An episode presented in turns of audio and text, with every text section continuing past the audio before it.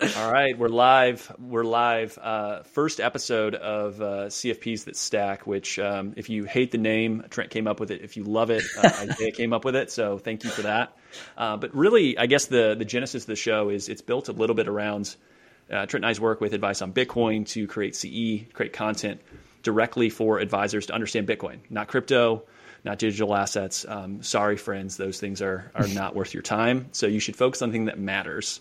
And um, one of the cool things that we want to do is bring on advisors, so bring on high quality advisors that love working with clients, doing financial planning, and and help them understand Bitcoin better. Some will be you know already down the rabbit hole or really educated in Bitcoin, and others will be you know highly skeptical. And I think that the goal is right, Trent. For us, it's like if we're wrong about Bitcoin, tell us. Right, we yeah. have probably too much of our net worth in Bitcoin if we're wrong. Definitely, um, we'd love to. We would love to know. And the joke that you always hear is Bitcoin needs better critics. And we're coming off of Bitcoin 2023. We have, I think, three presidential candidates talking about Bitcoin. Um, yeah. What what has you bullish, interested in Bitcoin right now that uh, is timely? Well, I'm always bullish about Bitcoin for various reasons, but uh, particularly as it relates to financial planners, like I think that the next billion people, for example, will be onboarded with their financial planners' help uh, because financial planners are the, in most cases, number one go to person in a client's lives.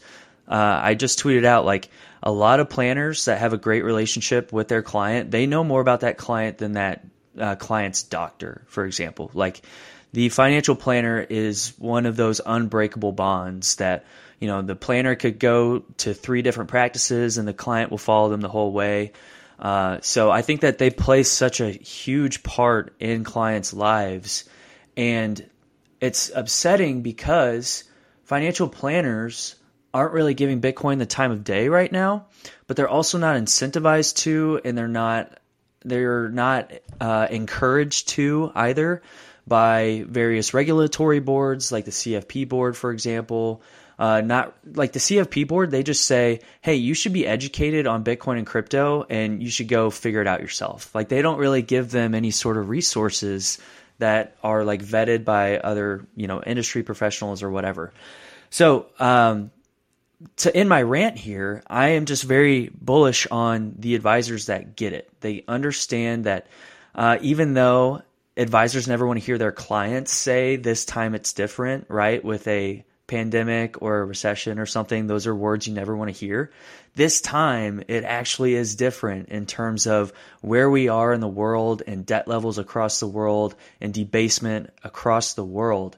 And we actually have a solution to this. Uh, this time, it's different. We've never had anything like this in the entire world. Uh, so I'm very bullish on the advisors that, that get it and can help relay that message to their clients uh, in a concise and clear way and can help onboard the next billion people. Yeah, and uh, this show is going to have people push back, right? I think Definitely. the biggest thing that you said is like they can't be paid for it. I don't. I, I again, it's a small sample size, right? But as being someone that's fairly outspoken about Bitcoin, you will attract folks that have Bitcoin, yeah. still want advice and guidance on planning, have traditional assets, and want to pay you for your advice and guidance. And I think that's really exciting. And most people are like, oh well, it's only you know Gen Zers or millennials that have no money that you know are YOLOing into to Bitcoin on Robinhood or something. It's like no, no, no, no. Um, I've talked to to two different baby boomers that have significant assets in Bitcoin, mm-hmm. significant you know traditional assets as well. That want advice and guidance um, and help, but also want someone that gets Bitcoin because it aligns with the problems that they see, and it's not necessarily also something that is you know a conservative or a liberal thing. It's just like Bitcoin is apolitical, right? I always say, like, you know, it's not red or blue; it's it's purple, right? It's a blend. There's there's a it's lot orange. like I talked about. There's yeah, it's orange. That's better. Um, but like the the Republican and, and, and Democrat, like that, the argument of back and forth of like, hey, this is the the asset for this side or that. It's like that's so exhausting and tiring, mm-hmm. and I mm-hmm. think it's missing the point.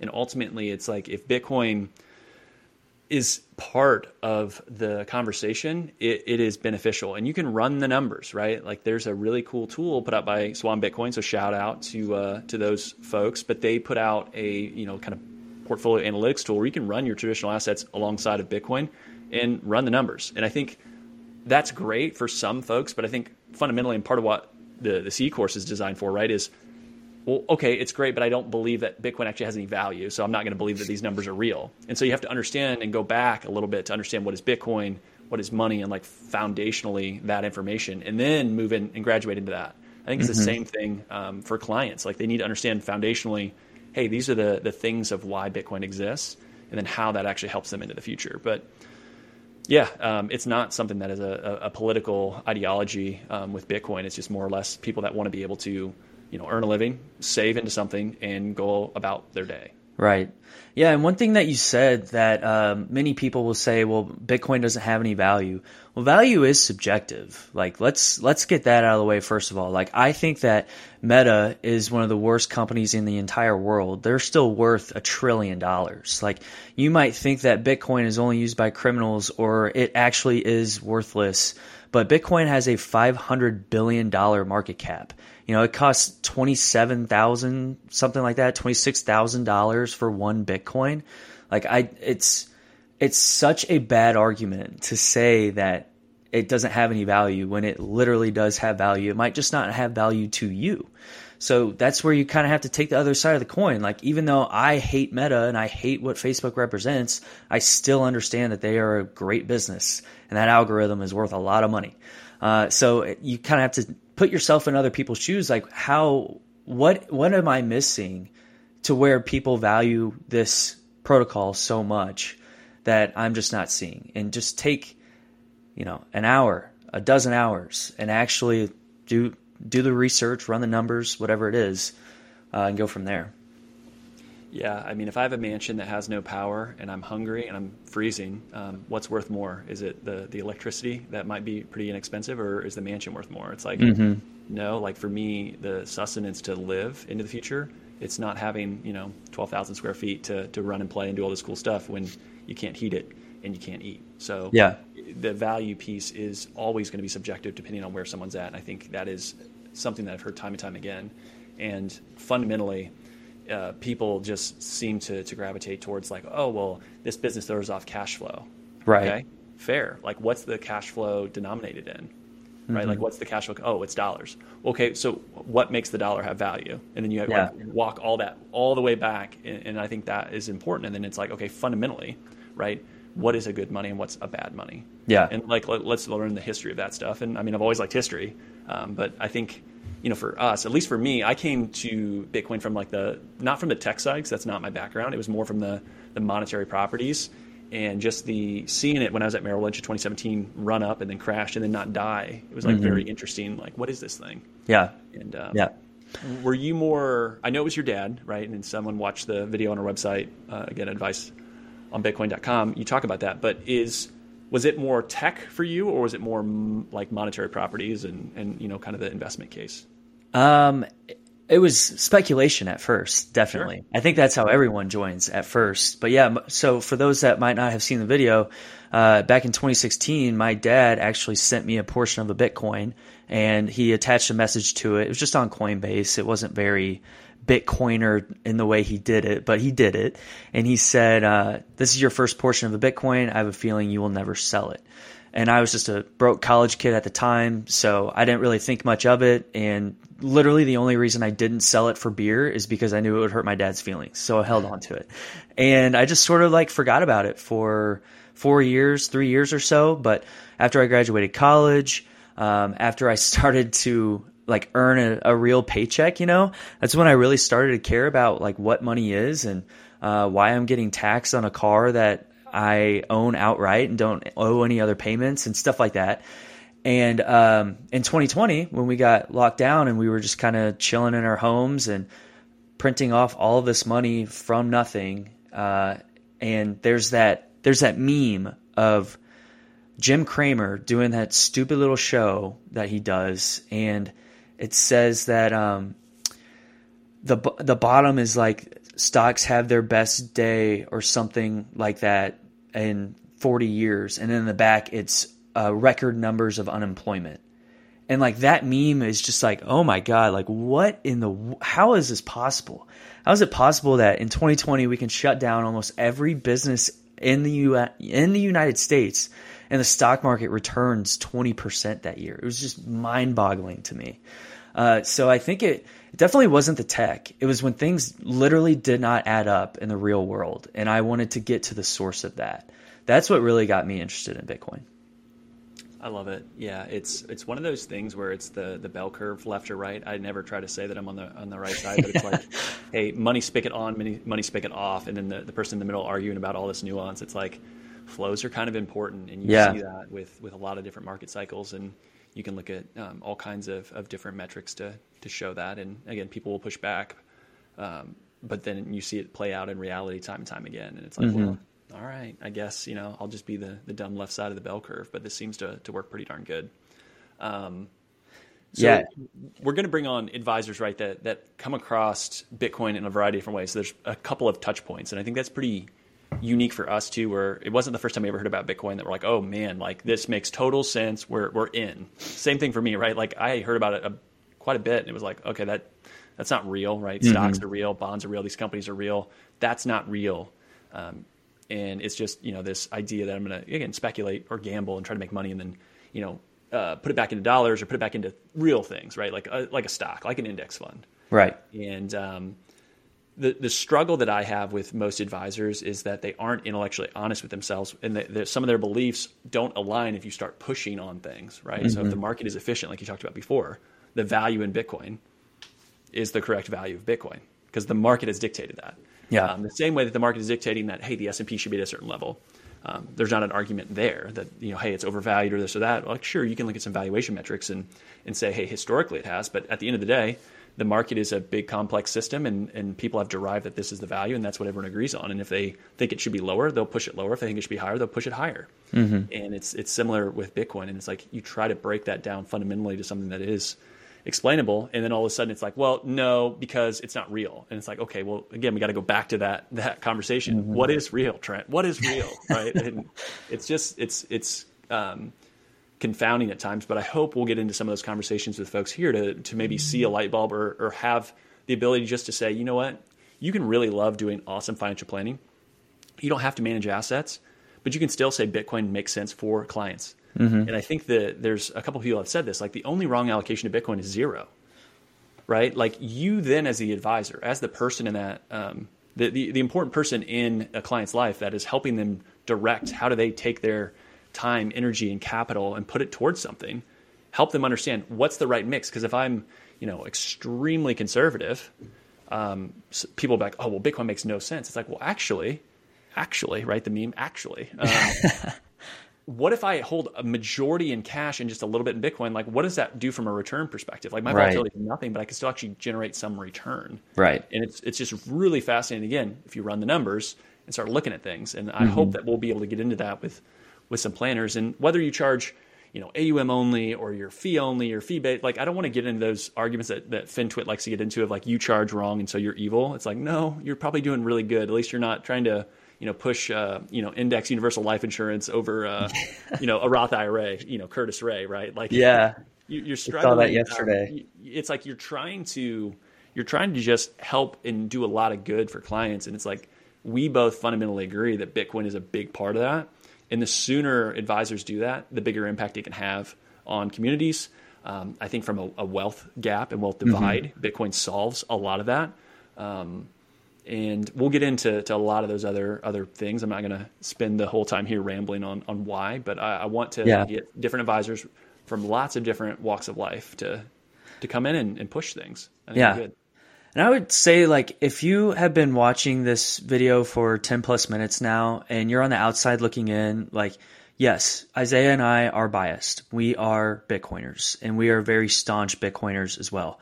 Uh, we are financial planners and we have extremely irresponsible allocations to Bitcoin. You know, I can speak for myself. I can't speak for Isaiah, but the as much as I know about him, I'm sure he's in the same boat as me.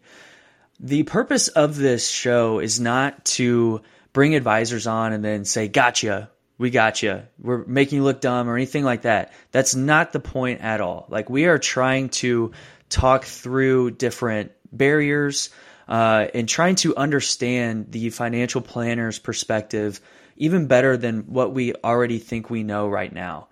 And there's another thing on that too is like we get that it's really hard to be a financial planner. Like you have to be on top of things that, especially when I was in school, I never thought I would have to be on top of. I never thought I would have to be on top of laws around estate planning. I never thought that I would have to know anything about healthcare. And now here we are as a financial planner taking care of every single part of a client's financial plan. I realize it's a lot to stay on top of. And when it comes to Bitcoin and crypto, it is like drinking out of a fire hose, right? Like, you know that Bitcoin's the first one, you know that it's the most popular, but then there's 12,000 other cryptocurrencies or however many there are. And then you got to learn about NFTs and you got to learn about DeFi and you got to learn about staking and all this stuff. And it's a lot. And we totally understand that. And I think it's disingenuous of so many Bitcoiners to say financial planners are stupid because they don't pay attention to Bitcoin when it's so much more than that. Like they literally don't have the time in some instances. And so, um, to sort of wrap this thought up, the idea is just to talk through uh, why, talk through the why of Bitcoin, and also talk through uh, their practice and the why of why they are or are not incorporating Bitcoin into their practice. And then the idea of the course itself is to get rid of all that noise that I just mentioned. Isaiah and I are very big proponents of being Bitcoin only. Bitcoin is the only innovation in this entire space. If there are uh, innovations elsewhere, it will be built on Bitcoin. And Bitcoin solves the most pressing problem in the world right now, which is currency debasement. I like to say that, and I stole this from uh, one of my buddies, Adam Semeka, that I met at a Kansas City Bitcoin meetup, is that the difference between Bitcoin and crypto is sort of like you're remodeling a house and instead of leaking or fixing the leaky roof that is leaking water into your living room, you're wanting to replace the couch. And uh, fixing the leaky roof is understanding Bitcoin, uh, fixing the problem of currency debasement. Wanting to replace the couch is pixelated art, NFTs, and just this other stuff that frankly is not that important right now. Uh, so that was a lot of stuff that I just said. So I'm going to shut up and kick it back to Isaiah. no, this is this is no. As I say, I think we both have gone on rants, and the goal, right, is that we're going to have people come on, and it'll be a good back and forth. We'll challenge things. Um, I think to wrap up, I don't want to make this this intro too too terribly long. Um, what's a good recent Bitcoin piece of content that you've consumed that you think would be excellent for someone to to read, to listen to, to watch?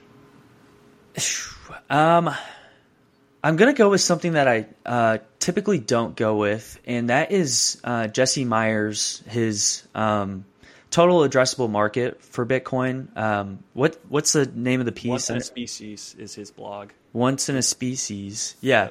So what he does in this particular piece is he looks at Bitcoin's total addressable market, because if you want to get financial planners are numbers people. Like at their core, I think that they really are. They're really good with speaking with people about feelings and emotions and psychology and stuff like that, but they're numbers people. If they're going to invest client money, they want that client money to go up. They want number go up, client money, right?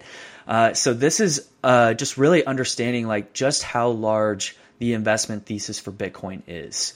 Uh, there's a bunch of philosophical type pieces that I could have mentioned, but I think like if you want to get excited about Bitcoin, if you actually want to be like, holy crap, I need to learn more about this, I think that's a perfect resource to start with.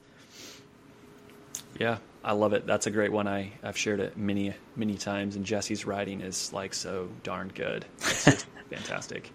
The one that, that I would go with is a little older, but I feel like I've pounded the drum on inflation um, for a long time and it's funny that there's some there's a certain FinTwit influencer slash advisor slash other things that has had some horrible takes on inflation over the, the course of you know now we're going on three years.